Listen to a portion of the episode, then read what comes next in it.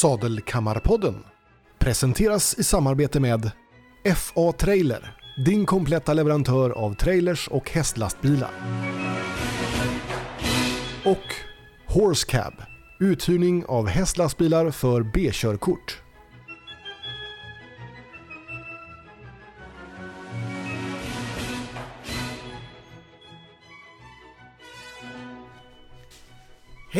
Och välkomna till Sadelkammarpodden ännu en gång. Idag så har vi en uppföljning med Sylvia K Persson som eh, sysslar med kommunikation och förändring. Eh, hon startade sitt företag 2010 som ni säkert vet som lyssnade på föregående program kanske. Eh, 26 år och erfarenhet av att hjälpa människor och häst att nå sina mål. Du har gjort en, skrivit en bok som heter Coachning med häst och du sysslar med ledarskapsutveckling och psykologisk coaching. Och detta framförallt då tillsammans med häst. Välkommen Sylvia! Tusen tack!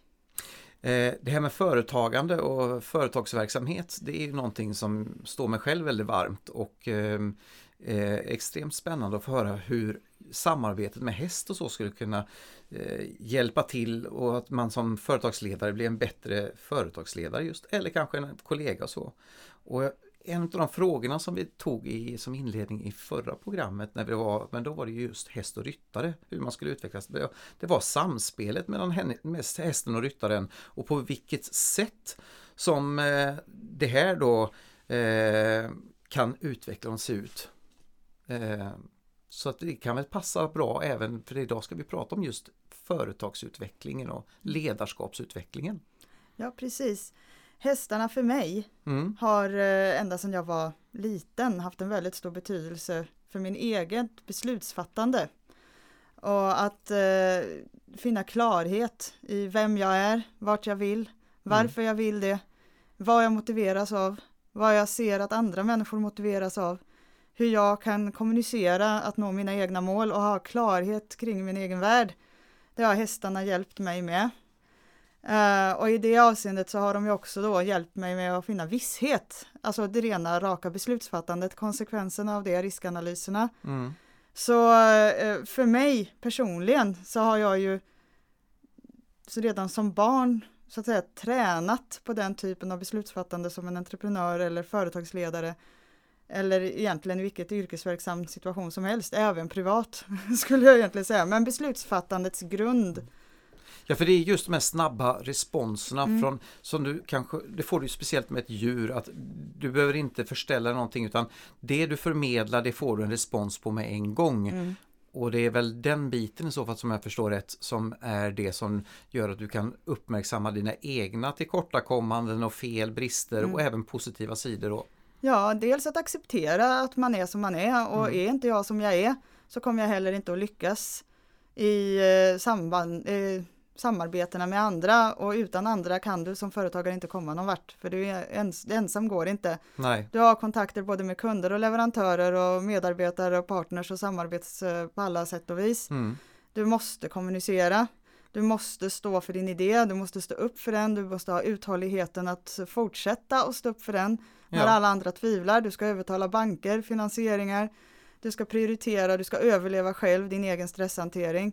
Du fattar tusentals beslut, mm. eh, varav väldigt många är automatiserade. Eh, och sen kommer man till de stora besluten, det man upplever som att där fattade jag ett beslut. Det är varje gång du fattar ett nytt beslut. Mm. Men du fattar ju också miljoner av ombeslut där du fortsätter att göra samma mm. sak som du har gjort. Ja, för ibland fastnar man i sina gamla hjulspår och det här. Och, och ibland är det bra, för det är uthållighet. Mm. Och ibland är det dåligt, för att det fortsätter att leda till samma resultat och du vill ha en förändring. Så att det gäller att kunna få klarhet och visshet. Klarhet i vad? Mm. Och visshet i att det här tror jag på. För tar du inte tilltron till dig själv och din egen idé så kommer du inte att lyckas. Nej. Så eh, om jag har växt upp med det och hästarna har gett mig det så har jag ändå alltid tänkt att hästarna det är ju min fritid. Det kan man ju inte leva på. Det är ju någonting som det här samhället talar om för en ganska tydligt. Ja.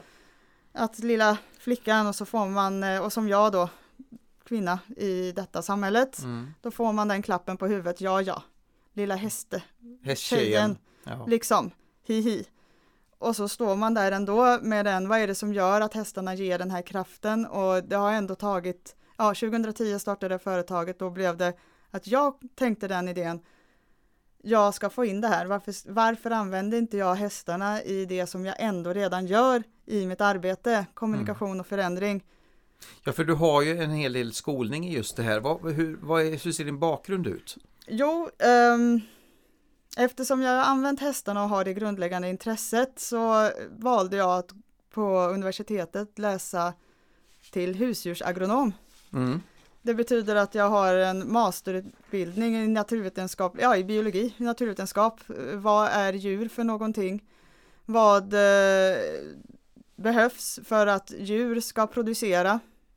Det handlar om livsmedelsproduktion, mm. primärproduktionen, kor, grisar, fårgetter, höns, en och ja. annan struts. Eh, eh, men också hästar, hundar och, och det. Så att eh, vad krävs för att de ska producera det, och då är det ju företagande, det är kilo Precis. tillväxt per megajoule mm. insatt vara. Så. Ja. Och samtidigt en hög djurvälfärd. Mm. Vad krävs för att göra stora omläggningsprocesser i eh, lantbruksföretagandet? Omläggningar till ekologiskt lantbruk till exempel tar många, många år och det har mycket med identitet att göra och så. Och göra hela de företagsanalyserna, riskanalyserna eh, in på en marknad och ställa de stora företagsmässiga besluten i förhållande till vad krävs av förändring av din identitet från att mm. vara konventionell till att bli eko. Mm. Och idag kanske eko inte är så nördigt, men 96 eh, när jag började, då var eko inte alls lika enkelt att stå för. Nej. Eh, så att då krävdes ju att hela familjen, hela vänkretsen, allting också förändrades och det coachande förhållningssättet som jag har jobbat i livsmedelsproduktionen, stad och landkopplingar, jämställdhet, eh, integration, um, i förhållande till att samtidigt minska växtnäringsläckage till Västerhavet, biologisk mångfald. Alltså det, här är, det är, det är stora, viktiga, komplexa, stora komplexa frågor, ja. frågor, där, eh, alltså, och det påverkas av politik, mm. EUs jordbruksbudget är ju den största av alla budgetdelar inom EU och att eh, hantera Eh, regler, lagar, förordningar och politik kontra entreprenören, familjeföretaget, mm. eh, skattemyndighetens gammal hävd också. gammal gjort... hävd och sen hela bondesamhället med mm. eh, hela, ja, den, eh, ska man säga, livsval som man gör i den typen av företagande där det ligger kanske, det ligger liksom 50 miljoner i jord. Bara ja. i att eh, äga gården. Och sen omsätter du enorma volymer men du tjänar liksom Väldigt lite. Väldigt lite. Ja. Dessutom får du hela årslönen i augusti när du skördar. Mm. Så får du leva på checkkrediten man... resten av året och sen ska du ändå köpa skridskor till ungarna. Ja. Eh, den situationen man sitter i som företagare i lantbruket med den enorma belastning som ligger i att du går på en privat fest och sen får du försvara hela svensk livsmedelsproduktion mot en vegan mm. som kommer med helt andra argument och dessutom inte är intresserad av att mötas. Nej, precis. Så att, att stå där i centrum som företagare och fatta beslut. det är inte helt lätt. Det är inte helt lätt. Så att det var ju om man ska säga den det yrke som jag valde. Mm. Uh, sen valde jag efterhand att gå tillbaka till universitetet och läsa coachingpsykologi för jag insåg att det jag gör, det är inte rådgivning eller uh, det, utan det jag gör är coachning för det är mm. det som händer. Och hästarna har ju hjälpt mig hela tiden i min egen stresshantering, mina egna beslut. Jag har kunnat använda detta hela vägen. Jag har också jobbat en hel del fackligt. Så även om jag själv inte haft en ledarskapsposition så har jag haft i stort sett alla roller utifrån den fackliga mm. sidan. Uh, Ger en väldigt bra grund. Uh, så att jag skulle, jag brukar säga att jag har en baklängesutbildning i ledarskap. att sitta på den fackliga sidan och, och coacha chefer inför medarbetarsamtal och lönesamtal och sen sitta lika mycket med medarbetarna och stötta dem i alla de frågorna. Och sen efteråt att de har haft sitt lönesamtal komma tillbaka. Oh, Gud vad skönt, det löste sig, det blev ju så här och så här. Då har jag ju coachat dem. Ja. Eh, båda sidor hela tiden och hållit och så samverkansavtal med, jag åkte jag avslutade min fackliga bana för att jag gick in i mitt eget företagande. Då mm. sa jag ju liksom upp mig och, ja, det var faktiskt väldigt Ja, det var en av de saker som jag saknade. Det var de fackliga uppdragen. Jag åkte ju var och varannan vecka på heldagsmöten och sitter i ledningsgruppen mm. fast utifrån samverkansavtalet, MBL. Men då är det, det är en väldig skillnad att göra det här med de män, människor och göra det tillsammans med häst. Så du har ju ändå det. implementerat det på ett väldigt, eh, väldigt rakt sätt för du får ja. ju ärliga svar. Eh. Precis, för då kommer liksom nästa steg att göra det som jag redan gör. Eh, att hjälpa företagare i deras eh, ja, ny produkt på gammal marknad. Eh, hur ska jag klara av mina livsbalanser? Hur, hur tar jag mitt företag vidare? Hur når jag mina mål? Mm. Det är coachingarbetet som jag, och kommunikation och förändring och så tar jag in hästen i det. Det som händer då blir ju att jag förenar den biologiska kunskapen som jag har om djuren, mm. att förstå hästen som varelse de har ju inte neocortex eh, och kan inte analysera, eh, bygga strategier. De är här och nu. De är här och nu, men de har också ett nervsystem som är tio gånger snabbare än vårat. Mm. Så att ifall eh, Sara Sjöström poppar ut på sina simningar på 0,17 sekunder, då är hon en extrem talang som har tränat. Då är hästen tio gånger snabbare bara av att vara häst. För ja. att den genom evolutionens gång, genom predatortrycket, mm. att vara ett flyktdjur, har tränat sitt nervsystem så att de är tio gånger snabbare än människan i vilket fall. Och så har de inte neocortex så de har ingen dold agenda. Du går in i ett fullt förtroende för den feedbacken. Du får den dessutom innan du själv har upplevt att det har hänt någonting. Mm. Så att du får de här, det jag brukar kalla det för magic moments. Och du behöver inte ha någon hästbakgrund för detta händer ändå. Så att om det kommer in en företagsledare i coachning så är det en helt vanlig coachningprocess. Mm. Och sen Händer det någonting i samtalet så är hästen med och ger feedback i samtalet. Det blir som ett trepartssamtal. Det, är den ena delen. Den andra delen är att hästen kan sen bli en sparringpartner i ett kommunikativt samtal där, man, där eh, företagsledaren då kan ta med sig hästen i rep och grimskaft eller ibland behövs inte mm. ens ett grimskaft för att eh, det behövs inget rep för eh, hästen följer. Precis. Och då kan man säga vad, vad är det för horsemanship som den här företagsledaren som aldrig har hållit i en häst förut helt plötsligt eh, bara har. Det är ju inte en naturlig koppling man tänker annars i, i den vanliga affärsvärlden att mm. koppla ihop hästen med att bli bättre affärsledare. Mm. Och hur, hur, när kom du in på det själv egentligen och upptäckte, för du var ju väldigt tidigt ute med att du hade intuitivt med hästarna och mm. kunde känsla mm. för att kommunicera med dem bra. Ja, det var just det att kan jag ha så eh, i och med att jag var så ung, jag var ju redan åtta år när jag började på mm. att nosa på min medvetenhet att vänta nu här, jag kan känna och se saker som jag använder i min, alltså som en liten hästtjej springer runt på ridskolan mm. och jag ser hur mobbingstrukturerna byggs upp och att jag, jag som åttaåring börjar på att reflektera över de sakerna så gör det att Sylvia som tolvåring kan säga till den ena kompisen i skolan att men hörru du, det är inte så konstigt att den beter sig så för att du behöver inte vara rädd eller ledsen för den menar inte det för att och jag kan förklara det. För, min för barn kan ju vara kompis. väldigt hårda i sin bedömning mot varandra. Ja, och just åldern mellan 8 och 15 skulle jag säga är en väldigt hård värld. Sen är det hårt i tonåren också mm. på ett annat sätt. Men eh, den mobbingstruktur som finns, i alla fall i stall och mm, den ja, delen. Den finns lite överallt tyvärr. Den, uh, men jag kunde liksom se det och jag har liksom också då dels byggde jag upp det tillsammans med hästarna, att jag identifierade det i min egen medvetenhet, att hästarna gav mig den här vissheten, mm. den här klarheten. Och dels så använde jag den direkt till att hjälpa mina kompisar. För det här är den snabba responsen från hästarna som vi pratade om alldeles mm. nyss. Så att du får ju kvittot direkt. Ja, stimulistyrt och de ja. svarar igen och igen på ett stimuli. Så länge du är en person så får du det, den responsen, för hästarna svarar stimulistyrt. Mm. Och det gör ju vi också, fast långsammare. Ja, och sen har ju vi våra mänskliga filter Precis. och förväntningar och vi kan ju tänka mycket dolda mer... agendor Precis. och äh, sådär, så att vi, vi eh, skuggar oss själva medan hästen ger samma eh, stimulistyrda respons och sen lite coachning, aha, men om jag tänker så här, då, ger, då är du en annan person för du har en annan tanke, en annan stämning i dig själv. Och då får du också en annan respons.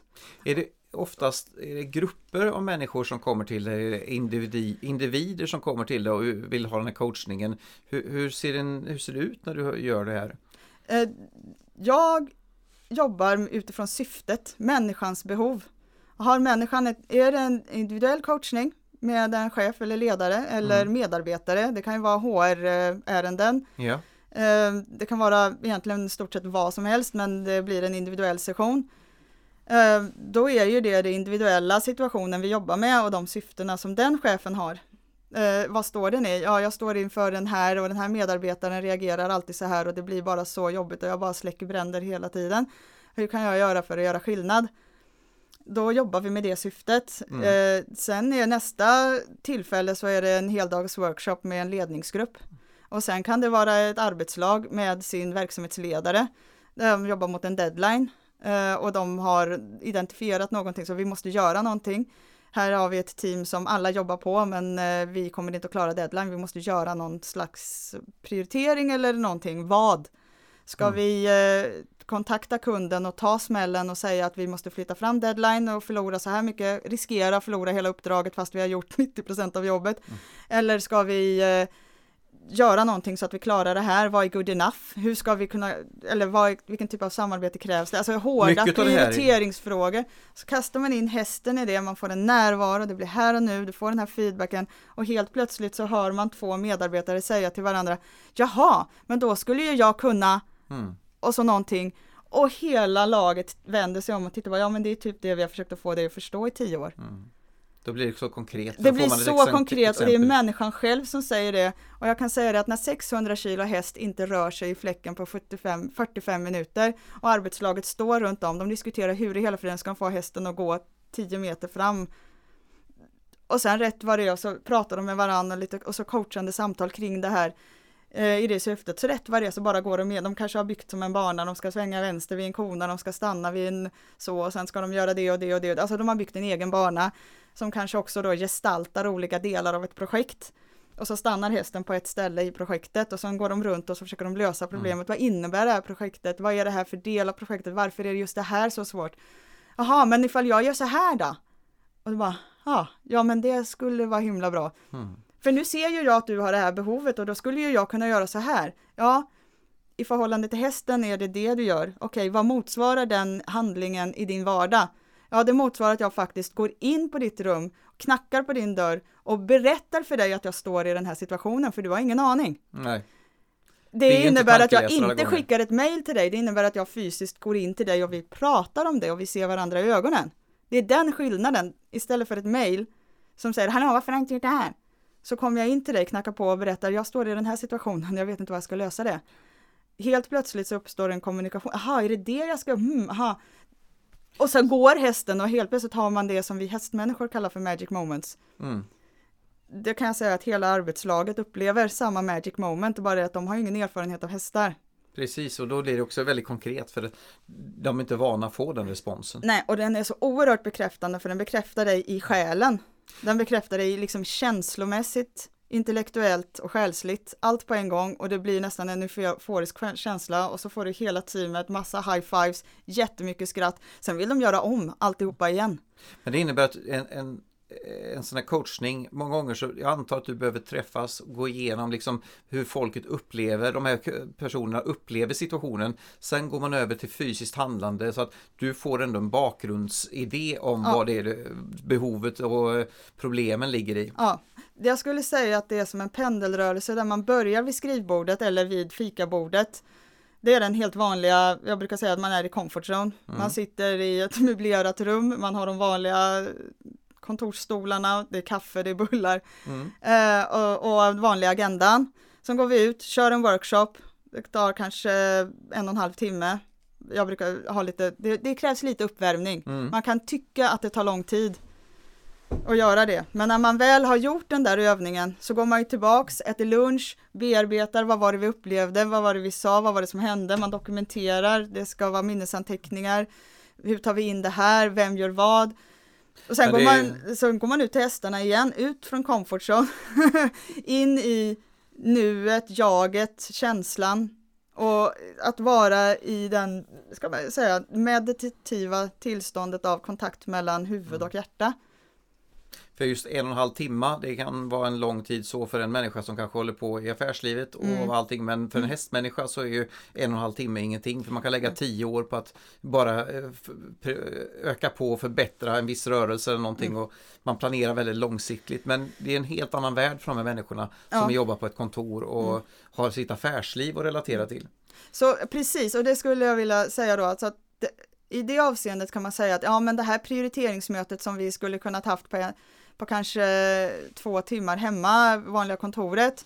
Ja, men gör medarbetarna sen det de har sagt? Största sannolikhet så gör de inte det, för de har ju redan pratat i tio år om samma sak. Precis. Men har man då lagt en halvdags workshop med häst, så kommer man hem med dels minnen Nya av samhället och erfarenheter och alla deltagare har ju varit mm. känslomässigt, mentalt närvarande här och nu och de har också varit närvarande i varandras så att de har en referensram att kommunicera kring. Mm. Och de har också lovat varandra saker som är i det mänskliga kittet. Sannolikheten att de här människorna faktiskt kommer att göra skillnad. Precis. Därför att skillnaden, eller ska säga förändringen har redan skett i och med att de har upplevt och fått den här bekräftelsen i the magic moment. För det är, då alla delar ju samma uppfattning och alla er, samma erfarenheter runt ja. det här. Ja. Och då kan man samlas runt en och samma värdegrund. Ja, och man har också samma erfarenhet av att det faktiskt lyckas. Mm. Gör vi så här så kommer vi i mål. Och då har man också tilliten till att våran kommunikation, vårat samarbete kommer att hålla, vi kommer att klara detta och går eh, alla i teamet in i eh, i sitt arbete vaknar varje morgon med känslan av att vi kommer lyckas med detta för vi kommer klara det. Vi fick den där 600 kilos hästen att gå. Då, då Ja. För du, du, svarade utan att jag hann ställa frågan här nämligen nästa gång och du, jag vet att du har inte tjuvkollat i pappren men det var nämligen just det här hur man ut, arbetar med att utveckla självmedvetenheten hos människor och stärka självkänslan och hur man kan göra det med hästen. Så det, det, var ju klockrent, du ja. svarade på det ändå. Tack! Jo, och det är precis det att du, du går in i det och du väcker det där engagemanget, den motivationen som får människor att tänka själva, agera själva. Och om det är någonting som är lönsamt i ett företag så är det när medarbetare tror ärligt inrikt på visionen och implementerar det i sitt dagliga arbete. Ja, för det är ju det är extremt viktigt att alla drar åt samma håll. Mm. Eh, ska man jobba som ett team så måste det fungera framåt. Mm. I annat fall så är man ju dömd att misslyckas mm. i väldigt många fall i alla fall. Mm. Precis så. så. Men finns det då några hopplösa fall för dig? Eller, för ibland känns det så här att snälla människa, hur, hur, hur tänker du här liksom? Är ja. du så insnöad? Eller, ja. eller finns det verkligen hopp för alla? Det finns hopp för alla. Jag kan inte lösa ditt problem. Nej. Eh, det måste du göra själv. Jag kan visa dig att du klarar av det. Jag kan ge dig, eller ditt team och alla medarbetarna erfarenhet av sig själv av att lyckas. Mm. Sen är det ju till syvende och sist ändå du som ska gå ut och göra det. Så i det avseendet det finns hopplösa fall och det är de som väljer att inte lyssna på sig själv. Ja, för en del stänger ju bara av, har bestämt sig redan. Ja. Och det är det här, du, du måste vara öppen ändå, ta mm. till dig lärdomar. Mm. Ehm, och sen så ska man ju helst vara lite nyfiken av naturen också, ja. det är en fördel. Så jag brukar säga, nej det finns inga hopplösa fall, för den som är sluten och har bestämt sig eller tvivlar och så, den kan ju faktiskt öppna sig. Mm. Det kan också hända att faktiskt hästarna är det som gör skillnaden, att de faktiskt öppnar lite, men vänta nu här, jag kan ju faktiskt, mm, jag kan välja här. Precis. Ja, och då har ju hästen varit med och hjälpt till att öppna upp för den människan att faktiskt göra skillnad i sitt eget liv. Uh, så att jag skulle säga att det, det, finns inga hopplösa människor. Men... Men hästar? nej, nej, nej, ja, det finns inga hopplösa hästar, absolut inte. Men jag menar, um, resultatet när du kommer hem mm. kan vara hopplöst om du har tillräckligt många medarbetare i ditt team som eh, inte vågar tro på sig själv. För det är egentligen på sig själv som ja, det... saken är. Sen kanske de inte vågar ens stå för det, utan de säger jag vågar inte tro på det här med coachning med häst, eller jag vågar inte tro på Sylvia, eller jag vågar inte tro på det och det. Men tror de inte på sig själv, det är där skillnaden görs i deras egen vardag. Ja, sig själva och det de faktiskt håller på att arbeta med för stunden. För ja. Det är ju som så att alla som är på företaget, spelar ingen roll om du är en kontorist eller om du är säljledare eller vad du än är. Alla har ju egentligen samma mål och det är mm. att företaget ska vara välmående så du mm. kan ha en trygg bas. Mm. Du ska kunna få tjäna dina pengar och veta att jag kan ha semester och mm. leva ett normalt liv. Mm. Men för att göra det här och nå de här målen så behöver vi också sträva åt samma håll tillsammans. Precis. Så det... Och det är, hästar är ju, är ju mästare på det. Det är evolutionen har tagit fram det samarbetet. Ja, det är ju, de, rätt är person på rätt plats. Eh, du följer den som är adekvat att följa för tillfället. Det är också ganska utmanande eh, och en övertygelse från min sida att i hästarnas värld finns ingen hierarki. Utan den som är bäst lämpad i den här situationen, alltså ett situationsanpassat mm. ledarskap, mm. som hela tiden ligger i testing, Ja, de, de är hela tiden mot, jag kallar det för the push game. Uh, hästarna håller hela tiden på med det mm. internt och utvärderar uh, i den sammanslutningen som vi har här och nu och den är här och nu. Det, det är lite grann som en hönsflock, man säger mm. hackkyckling men det är, mm. de, de testar ju också just hierarkierna hela tiden. Ja. Vem är det som ska bestämma? Vem är det som talar om vart vi ska mm. gå och så här? Ja, och då är i mitt sätt att se det är då att det finns ingen hierarki. Nej. utan att du följer den som vet bäst just här och nu. Och det kan vara vem som helst när det gäller flykt. Mm. Hästarna, mm. är det en häst som observerar en förändring, för det är just förändring som de är experter på att mm. observera och reagera på stimulistyrt. Uh, minsta förändring, de har ett fotografiskt sätt att se världen dessutom. Mm. Uh, horisontell pupill så att de ser horisontellt seende, vi har en rund pupill, katten har en vertikal. Mm. Bara för att eh, tydliggöra skillnaden mellan eh, jägaren och flyktdjuret. Precis. Eh, så har jag ju hästens hela varelse inställt på flykt. Och då gäller det att den som observerar en fara, det är den vi följer. Så är det en häst som poppar så följer alla den hästen. Då kan man inte säga att det finns en hierarki där det är chefen som ska bestämma när det är dags att fly. Nej. Utan det är den medarbetare som observerar en fara. Men det är ganska märkligt ändå mm. att du lyckas ta just det här flyktbeteendet och mm. vända det till en framgång. För i företag mm. så är ju flykt det samma sak som ofta nedgång och att ja. man går tillbaka. Och det handlar inte om att fly, det handlar om Nej. att reagera. Precis, du ska sen, reagera ja. ja. Reagera är det första. Att observera att där finns en varningsflagga. Mm. Sen gå in i det och agera, inte reagera. Hästarna är suveräna på att följa den som ser. Mm. Och följa den som vet. Otroligt häftigt. Och att du kommer på att du börjar tyda det här redan som åttaåring, det är ju ännu mer fascinerande. Tack. Det måste jag säga. Är, och just mobbningen, eh, det kan ju vara ett riktigt elände. Ja, det, det, finns i arbetslivet också. Det finns i arbetslivet, det finns i ungdomen, det finns precis överallt. Mm. Den är utbredd, den är hemsk och mm. den ska bekämpas. Mm. Det spelar Av hela mitt hjärta. Ja, mm. så att eh, stor heder åt att försöka sprida det här. Eh, du brinner ju för kommunikation och förändring då, men på vilket sätt använder du dig av det här i coachningen mer då med eh, när vi kollar just kommunikation och förändringen på chefen här istället mm. om vi ska se då. Eh, mm. För det är olika, vi har ju olika positioner men en chefsposition hur skulle du vilja säga att du kommunicerar den här förändringen för en för en man eller kvinna i den här rollen som chef? En, en chef har ju så mycket typer av förändringar att hantera samtidigt. Mm. Du har omvärldsanalysen och alla förändringar i omvärlden, att både se möjligheter och risker och hot. Eh, så hela SWOT-analysen som är ju en, eh, liksom någonting som en chef lever med.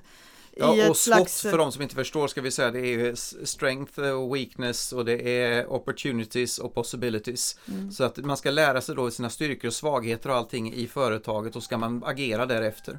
Ja, och att leva med den eh, observationen eh, och förändringarna som sker i vår omvärld och den är ju alltid oförutsägbar. Det är liksom ett perspektiv på förändring som en chef måste hantera. Sen har du den inre förändringen som är egentligen samma sak. Mm. Det är medarbetarna, eh, någon vabbar, någon gör det, någon eh, behöver motivera och någon, det släcker bränder internt hela tiden. Alla de inre förändringarna som är för en chef att hantera i personalhanteringen. Och sen är det produktionen, flödena, allting som ligger i det och att det ska flyta och där kanske man inte vill ha en förändring. Precis. eh, och du kanske inte, det är många ställen där du inte vill ha förändring, där det uppstår förändring, där du måste hantera förändring. Och sen har du också de önskade förändringarna, vart är vi på väg, visionsarbetet, målsättningarna eh, mm. och att kommunicera allt det så att, och motivera medarbetarna att, att verkligen agera och leva i visionen och gå Precis. mot målen. Så att eh, som chef så har du liksom, och sen har du dig själv, din egen personliga mm. utveckling. Ja, för då, här har du familjen och alltihopa din privata situation och ska man ja, ta hänsyn till det också. Precis, så att en chef står ju med förändring på väldigt, väldigt många olika aspekter. Mm. Och jag brukar säga när jag har chefscoachningar, chefer som, som liksom abonnerar på de har eh, två timmar i månaden eller någonting sånt där som är liksom återkommande så kan de ju liksom tycka, men vad ska jag prata om idag? Så kommer de ut och så, okej, okay, vad händer idag? Vad är det som berör dig idag? Och ena gången är det stresshantering, nästa gång är det konflikthantering och en tredje gång så är det prioriteringar och hardcore budget.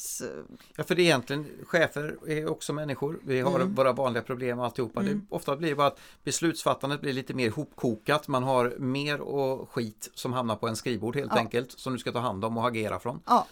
Och att, den eh, dagen som man upplever att ja men idag kanske det inte var så mycket, okej vad behöver du för ditt långsiktiga ja. eh, och vart är du på väg själv? Ja just det, jag kanske så här. Mm. För det, det, är ju väldigt skönt att inte bara behöva jobba med det mm. kritiska utan mm. man faktiskt kan få ta hand om den positiva utvecklingen och mm. jobba framåt mot ett mm. mål. Ja. Eh, själv är jag otroligt målinriktad, jag eh, fokuserar långt fram i horisonten eh, och sedan så vill jag hitta dit. Eh, medans en del är ju inslängda i chefskapet mer eller mindre ofrivilligt och hamnar mm. där och pushas hela tiden mm. framåt och tar beslut och mår mm. dåligt med det här. Mm. Och då kanske de behöver coachning istället att hantera den här dagliga mm. stressen runt omkring det. Precis så. Och att det är väldigt individuellt och att mm. eh, hästarna möter dig där du är här och nu. Och Precis, är det så att du, ja, ja, och är det så att du kommer in i coachningen med en tanke om att jag skulle vilja fundera mera på det här uh, konflikthanteringen med den här medarbetaren och sen så går det liksom tio minuter och sen har hästen talat om för dig att nej, men det är något helt annat du behöver här och nu. Mm.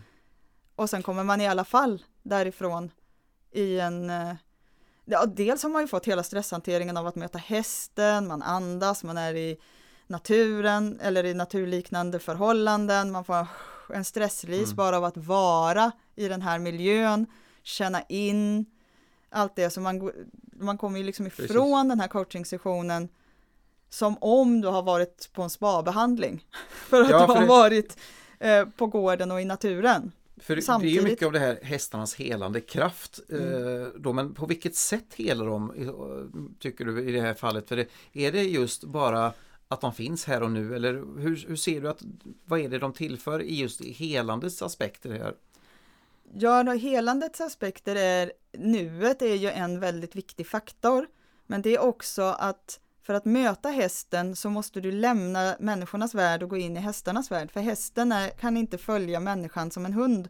En hund följer liksom människan in i familjen, sover i din säng, eh, ja, det blir en det annan. Det finns ju vissa som då säkert har gjort, jag vet faktiskt exempel när man har tagit in hästen i huset, vilket ja. inte var helt uppskattat av föräldrarna för de tog upp ponnyn på övervåningen. Ja, det, det var hända. vissa problem. Det finns, eh, alltså man kan ta in hästen, men eh, hästen har ju en sån storlek och en sån karaktär att du företrädesvis har den i en hage eller i ett stall eller så. Och sen som hästmänniska så alternerar du mellan människovärlden och hästvärlden. Mm. Och när en företagare kommer in i hästarnas värld så är det också det kommer ja, in hästen... i någonting som gör att du får kontakt mellan intellekt och hjärta. Och där uppstår ett helande och ett läkande bara av att du får kontakt och att kunna ta med sig den kontakten och den upplevelsen, det är ett meditativt tillstånd skulle jag säga, men att ta med det ut och ta med det in i människornas värld, ta med det in i sin vardag och också ha ett minne och ett sätt att koppla in den. Det räcker med minnet mm. av hästen. Ja, för hästen är ju faktiskt, den skiter fullständigt i hur mycket du tjänar. Den skiter ja. fullständigt i vilka personer du känner, vilket ja. inflytande du har annars. Vilken du måste hudfärg, vara här. vilket kön, eh, social status, också, namn, dialekt. Det är här och nu. Här verkligen. och nu och vem är du? Och Precis. om du är dig själv, det är snarare hur många procent av dig själv kan du uppnå av dig själv mm. här och nu. Om du, upplev, om du uppnår 100% av dig själv så har du full tillit från hästen. Och lära sig att helt enkelt, du, du lär dig att komma tillbaka till här och nu. För mm. i, i, den här stressade världen vi lever i så blir det ju väldigt mycket att vi fokuserar hela tiden framåt. Vi fokuserar mot mål, olika mm. mål, vi har ja. ekonomiska mål, vi har budgetmål, vi har mm. eh, hur vi ska brottas med städaren som inte sköter sig där borta i hörnet ja. och så vidare och så vidare. Ja. Och det är här och nu med hästen. Och den, jag vill återkomma till det, kopplingen mellan intellekt och hjärta. Precis. För som företagare utan hjärtat, drivkraft, är... syfte, mening, du tro på dig själv. Du, alltså, och då kan man säga älska dig själv, ja, men tro på sig själv och ha, och det som jag använder självförtroende och självkänsla, jo visst, men i botten och grunden så är det jag är människa och jag accepterar alla mina fel och brister och jag hanterar det.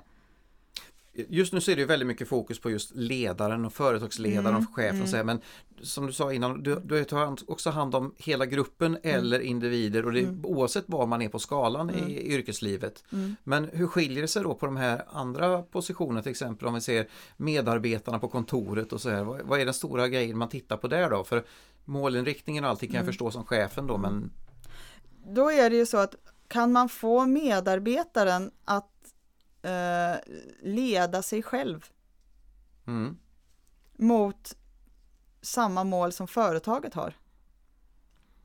Så alltså, jag vet inte, det finns siffror på detta och, och det jag har inte källhänvisningar på det, men det kan man ju googla på, men det finns ju forskningar på, forskningsresultat på att delaktigheten och ansvarstagandet hos medarbetaren, effektiviteten, engagemanget hur i hela friden Alltså det rinner ju kapacitet mellan fingrarna mm. i företagen av att det kanske bara är 20% effektivitet i, i personal.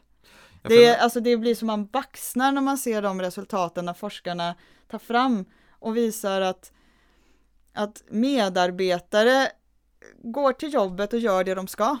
Men de kunde ha gjort, gjort liksom 80 procent till. Tänk om man vänder på de siffrorna kunde ha 80 procent och 20 procent förlust. Ja, för det är väldigt viktigt att man ska må bra på jobbet, självklart. Och så här, men, men man, kan, man, kan få... man kan må bra och dra mot ett visst mål också ja. och göra så mycket mer. Mm. Men sen är vi olika som personer. En del tycker verkligen att det här med jobb, du, du lever, en del lever för att arbeta och mm. andra arbetar för att leva. Mm. Men man kan hitta en mellanväg också. Ja, eh. och jag brukar säga så här att de som faktiskt vill leva för att arbeta, för att meningen med arbetet är så jätteviktigt. Det är liksom lejonparten av människorna vill ju göra nytta, vill ju känna att de är behövda, mm. vill ju göra skillnad. Sen om man på vilken skala, ja, Precis. var man är på skalan. Det finns också sådana man säger, ja, annars kan man lika gärna dra varor i kassan i butiken. Ja, men det är ju ett jätteviktigt jobb. jobb. Uh, och städjobbet är ju skulle jag säga det mest underskattade som finns. Precis. uh, det, um, För ingen vill ju leva och ingen, jobba i skit. Nej, nej men visst. Uh, och nu i covid-tider så börjar mm. vi förstå också vad hygien faktiskt betyder.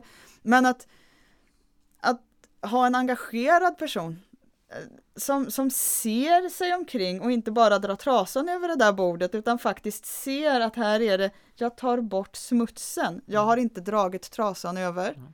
Inte då, bara smetat ut skiten. Mm, eh, och då är ju det skillnaden i resultat. Mm.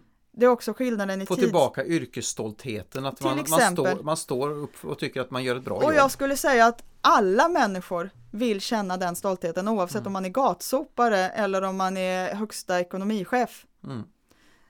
Och den stoltheten i att vara att jag gör ett bra jobb, jag behövs, jag är uppskattad för det jag gör. Det är där engagemanget tänds. Det är mm. också där du har skillnaden kanske i kvalitet, säkringen, att faktiskt uppnå samma kvalitet i produkt efter produkt, sen att det är löpande bandet och, och, och, att människor vill ha sina rutiner och vill stämpla ut klockan fyra. Det är inte det som är grejen. Grejen är vad gör du och hur, vilken självledarskap har du i det. Sen brukar jag säga att i coachningen som jag gör med hästarna så får du allt det här med teambuilding, stresshantering, det kommer liksom by the way. Du behöver liksom inte gå ut och bovla med gänget och lägga en halv dag på det. Du kan lägga 100% på budgetprioriteringar och få, eh, få de här mjuka varorna by the way. För jag misstänker just det här att eh, när du kör eh, en, en teambuilding och man får upp vi-känslan så ökar ju produktiviteten. Mm. Nu har jag inga siffror på det här men Nej. produktiviteten går ju ganska rejält uppåt när man lyckas få med mm. sig hela laget bakom. Ja. Tänk dig då att du inte behöver lägga en hel dag på teambuilding. Mm. Du lägger en hel dag på projektutveckling eller prioriteringsfrågan, den där fruktansvärt tråkiga strategidokumentet som din högre chef tvingar din arbetsgrupp att genomlida. Mm. Ingen, inte ens mellanchefen tycker det här är kul. Men det här arbetet måste göras och så ägnar du en hel dag till den tråkiga strategiarbetet som dessutom ska dokumenteras och grejas. Så gör du det tillsammans med hästarna, fullt av skratt och så får du teambuildingen på köpet. Det är ju fantastiskt. Och du skrattar åt att arbeta med den där tråkiga strategin. Ja, för här är ju någonting, alltså jag Nej, var du inte... skrattar inte åt att Nej. arbeta med strategin, men du skrattar men du under tiden som du gör det. Och du skapar det, för vad är det för strategier vi ska ha, varför ska vi ha de här strategierna, varför prioriterar vi dem, vad är det som är viktigt jämfört med den eller den och så för du minnesanteckningar, du har den här pendelrörelsen mellan comfort zone, kontorsarbetet, datorn, som går ut, jobbar med hästarna, får input, känner den här klarhet, visshet, motivation, engagemang, så går du in, dokumenterar, det är det här och vi ska göra, punkt, punkt, punkt, punkt, punkt. Okej, okay, kaffe, bulle, ja, på igen, ut, testa. Mm. Då kanske vi kör riskanalyserna på eftermiddagen om vi har kört prioriteringarna på förmiddagen. Och så är det liksom, sen är det bara att skriva det där dokumentet. Jag blir väldigt spänd på, och jag skulle vilja vara med på en sån här session, det hör jag. Det är väldigt spännande för just, just så, så, mycket som hästen faktiskt kan ge eh, och alla djur kan ge. Det är inte bara häst men, ja, men det är så konkret är som du säger, det är 600 kilo som står där. Det är, det är liksom ingen liten chihuahua är, som du har nej, i famnen. Utan... Nej, och det är inget tvivel när 600 nej. kilo häst i 45 minuter faktiskt står still och sen får du den att röra sig och alla är med och bidrar till det. Mm. Ja, otroligt häftigt. Mm. Eh, använder du alltid av samma typ av coachning eller blir det då att du, du, antar, du känner väl in mycket mm. i så fall vad som är behovet som sagt. Mm. På vilket sätt eh, är det undermedvetna mer som du försöker komma fram till eller mm. ser du konkret att man gör en riskanalys på vad de olika personerna har för behov och så eller hur, hur tänker du? Ja, eh, det är ett intuitivt arbete som jag gör i coachningen. Eh, jag har ju de coach, alltså samtalstekniker och olika modeller för processhanteringen. Där följer jag ju de modeller som, som finns. Mm. Uh, och, och jag företrädesvis så väljer jag gärna den egna organisationens modeller. Så om den egna organisationen jobbar med, de kanske har gjort uh, personlighetstester så att de har, jag vet inte, det den här omgiven av idioter och de här färgerna. Alltså man kan diskutera bra och dåligt och jag, jag har full förståelse för den kritiken som finns på det. Men säg att ett företag har någon form av system där de jobbar med de här frågorna. Det här är ju inte mm. någonting nytt, det här är ingenting som de... Nej, nej, nej. Utan det har funnits hela tiden. Det har funnits hela tiden och, och det är inte något nytt som jag kommer med heller. Det jag kommer med är det praktiska bakandet av att känna det och göra det. Och att uppleva skillnaden, vad är tydlighet, vad är respekt, någonting som chefer och medarbetare alltid diskuterar. Ja. Och vad är konflikt? Hur känns det när det inte är konflikt? Hur vet jag att jag har blivit förstådd? Hur, hur kan jag veta eh, och känna den tilliten och få klarhet i det? Det är ju där samarbetet byggs upp. Precis. När man får konkreta upplevelser av de här, ja, det, en del floskler som liksom uppstår i det här. Men just den här boken Omgiven av idioter mm. där med färginriktning och så, är det någonting du, för jag antar att du har läst den med andra ord, ja. och, och, eh, och, använder du själv någonting av den typen av uppdelningar av folk? Och, när ja, tänker... alltså Nej, jag delar inte in människorna på det viset personligen. Men ifall människan har läst den här boken och själv använder det språket mm så anpassar jag mig och använder företrädesvis företagets språkgrund. Så att ifall, ifall det finns ett system för att hantera budgetar så är det det budgetsystemet vi har som grund.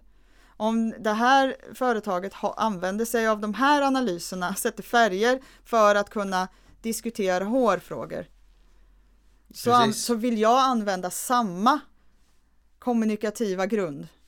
Samma språk för att kommunicera kring det. Så att jag använder hemskt gärna företagets egna processer. Precis. Och jag går in i företagets processteknik. Mm. Du jag, anpassar det helt Jag enkelt. anpassar strukturen och jobbar med förändringen inom den kontext som eh, människorna finns i. Det är det bästa jag kan, då, då funkar jag bäst, då gör jag bäst skillnad. Ja, nej men eh, som sagt var, det är ju extremt intressant och just det här att ta in djuren i, i sin coachning. Jag tycker det är otroligt konstigt att ingen har gjort det, eller ingen ska jag säga, det kanske finns absolut säkert sådana som har gjort, men att man inte gör det i större utsträckning, för det är ju den här direkta kommunikationen, mm. du får respons otroligt snabbt på vad du gör eh, och det som jag tycker, som jag tog till mig väldigt utav vad du sa, det är att vi får en erfarenhet tillsammans i gruppen mm. som man inte, vi får någonting gemensamt att utvecklas runt om. För i alla fall så har vi de här inskränkta tankarna och eh, erfarenheterna från vårt egna personliga liv och mm. yrkesliv och allting mm. som ligger till last för oss mm. annars. Här mm. blir det någonting, vi skapar en, ett, ett nytt minne, ett nytt, en ny erfarenhet och då kan vi också diskutera det och gå mm. framåt. Ja. Eh, men du hjälper ju till att förändra och för, förhoppningsvis förbättra för väldigt många andra. Men hur har den här coachningen förändrat ditt liv eh, själv och liksom hur har du utvecklats? För du måste ju ha lärt dig otroligt mycket på andras erfarenheter. Fantastiskt! Eh, det, det roligaste som finns är ju att jobba. jag vet vissa som inte håller med om det, ja, men, men, jag håller men med. Jag älskar mitt jobb. Jag, det ja, jag vill prata om saker som är viktigt på riktigt mm. och där hjälper ju hästarna mig att hjälpa människor att prata om det som är viktigt på riktigt för dem. Ja. Och då blir det också det som terapeuter ofta eh, frågar, eller man kan jobba i terapi så pratar man om den primära känslan för att kunna hjälpa en människa att motivera sig att eh, Oavsett om det handlar om kriminalvård eller eh, att hjälpa flickor som skär sig eller alltså oavsett mm. vilken del av För psykvården. Du, du är inblandad i allt. Ja, det jag är bra på, mm. det som om man säger Sylvia har en intuitiv kraft att eh, hjälpa och förmåga så är det kommunikation och förändring. Mm. Eh, sen vilken förändring? Och vänder jag det till näringslivet så är det det vi pratar om här och nu. Men på samma sätt som terapeuterna jobbar med de förändringarna så är det ju just som svaret på din fråga tänker jag. Mm. Att det spelar liksom inte så stor roll vad du vill ha för förändring. Eh, som sagt det här ämnet det bara sticker iväg och eh, alltså programmet eh, började redan dra mot sitt slut. Ah. Men jag, jag, måste säga att det har gått otroligt fort. Men eh, jag vet att i förra programmet så frågade jag om du hade några tre stycken bästa tips här som du skulle vilja skicka med då eh, till lyssnarna och så här. Och just att eh, personligt förändra, om vi, du kan få ta kanske något tips för företaganden, för ledaren, något för privatpersonen och något för den vanliga anställde om vi vänder så istället. Ja, just det. Det var en bra fråga. Så här, vad, vad, kan man vinna av att komma till dig? Liksom, vad är den största förmånen som du vill skicka med? Liksom? Ja, eh, till, eh, till människan mm. oavsett position, eh, privat eller i arbetslivet mm. och oavsett position, till människan att våga prova, att våga ställa frågan hur bra kan jag må? Hur bra kan jag lyckas? Våga och få våga, ut ur comfort zone helt enkelt. Våga ta en coachning med häst, alltså du måste mm. ju inte ha ett problem. Nej. Eh, du kan ju bara Ökad prova. självinsikt. Ja, kan vara, eller alltså att våga, okej, okay, jag har det rätt så bra, men jag vet ju inte hur bra jag kan må. Precis. Eh, eller hur bra det kan gå. Eller hur enkelt och roligt saker kan bli. Så att jag skulle vilja säga till människan, våga prova coachning med häst. Mm. Eh, var kritisk så att du köper den coachningen med en häst med en människa som klarar av att se samspelet mellan människa och häst mm. och kan använda det adekvat till just dig. Det är den enda delen för att det är en omogen marknad och kvalitetssäkringen är inte utbredd. Det, eh, det måste du så att säga man får som kund väljer, eller enkelt. som människa måste känna in att den här eh, coachning, coachen, alltså människan, mm. coachen har förmågan att använda hästen för annars behöver du inte ha någon häst Nej. där. Eh, så det är väl det, det jag skulle vilja säga, säga till människan. Till chefen skulle jag vilja säga, egentligen är det ju samma sak, våga ta in hästen i styrelserummet. Våga ta in hästen i, i beslutsfattandet. Eller kanske snarare om man ska vara ärlig, ta in styrelserummet till hästen, det är enklare. Ja, det ja, och sen är det att man tar det till hästarnas värld. Man, Ja. så. Men att våga ta in beslutsfattandet, våga ta in hästen i beslutsfattandet Mm. betyder ju att beslutsfattandet behöver flytta ut eftersom hästen inte går in på statt Precis. och går på röda mattan eh, så får du flytta ut i en annan miljö. Men att, att våga använda effektiviseringen som finns för de processer som kanske kan ta månadsvis av möten kan ju gå på en förmiddag om du tar arbetsgruppen ut till hästen. Så då måste chefen våga stå i sitt beslut och säga nu, kära Mm. medarbetare, ska vi göra det här mötet med häst? För du kommer att möta ifrågasättande och motstånd. För vadå, vad ska vi med hästen till? Ja, Mm. ja det kommer ni att förstå när ni har Det varit finns där. ju väldigt mycket förutfattade meningar om just Mm. häst eh, Mm. och i en machokultur som Mm. chefskapet ofta är så Ja. kan jag tänka mig att det ses ner på en hel del. Ja, och att, att våga då vara den som faktiskt eh, leder utvecklingen. Jag lovar att din avdelning kommer att sticka ut sen. Mm. Ja, Häftigt. då kommer de andra avdelningscheferna och fråga vad är det som gör att eh, ditt team funkar bättre nu? Jo, men vi har varit eh, och, och pratat med, med Ja, hästarna. Våga prova helt enkelt. Ja, och våga öppna sig där för Mm. att eh, jag kan ju som sagt inte göra resultatet. Men men jag kan, göra det möjligt att att, nå nå, de målen. Ja. Mm. Och den vanliga anställda då, är det en mix emellan? Eller Ja, det egentligen är det ju samma sak, Det- att, att våga säga till chefen, kan vi inte ha nästa arbetsplatsträff Mm. hos Sylvia? Eller Precis. ja, Eller någon annan någon utav de här. annan eh, av de coacherna som inte klarar av förmånen. samspelet med människa och häst. Precis, för ibland har man ju ganska långt kanske att åka. Men är ni många som jobbar med det här? Det är mycket, mycket större utomlands Mm. än i Sverige. Det, sen är det ganska fascinerande. Det finns i Kazakstan och Sydafrika och Uruguay och lika väl som det är stort i Tyskland och England. Så att det finns i alla länder över hela världen och Sverige är ju som vanligt. eh, vi har våra byråkratiska strukturer och, och utmärker oss på den eh, globala kartan på det viset. Men den dagen som, eh, som cheferna tar till sig detta verktyget att eh, utveckla sin verksamhet så kommer ju faktiskt Sverige också att stå sig starkare i, i det globala. Antingen, men jag misstänker också när lyssnarna hör det här att det finns många på mellannivå som tycker att chefen ska ta dem till någon av de utländska kollegorna till dig. Så man får göra en liten resa samtidigt också. Men eh, Ja, när det väl men- släpper alla restriktioner. Men vi Ja. hoppas att de besöker dig. Och då kan de höra av sig till mig så kan jag rekommendera. Ja, Mm. vad trevligt. Jag har ett internationellt nätverk. Vad fantastiskt roligt. Det var alltså spännande och det här var eh, några utav de snabbaste minuterna i mitt liv. Det försvann väldigt fort men eh, med lite förhoppning och övertalande om så kanske vi får lyssna på det igen och komma tillbaka. Ehm, som sagt, vad har vi för sociala medier med mera som man når dig på? Hur hittar man dig om man vill veta mer? Ja, vill man eh, veta mer om mig så rekommenderar jag min hemsida sylviakpersson.se. Jag finns på LinkedIn, jag finns på Facebook, Instagram och Twitter. Vad härligt. Jag hoppas att många av er eh, letar in där för det är en upplevelse. Så eh, tack så hemskt mycket för att du kom och det var jätteroligt även denna gång att få träffa dig.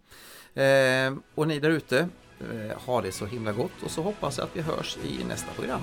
Tack så mycket. Tack så mycket!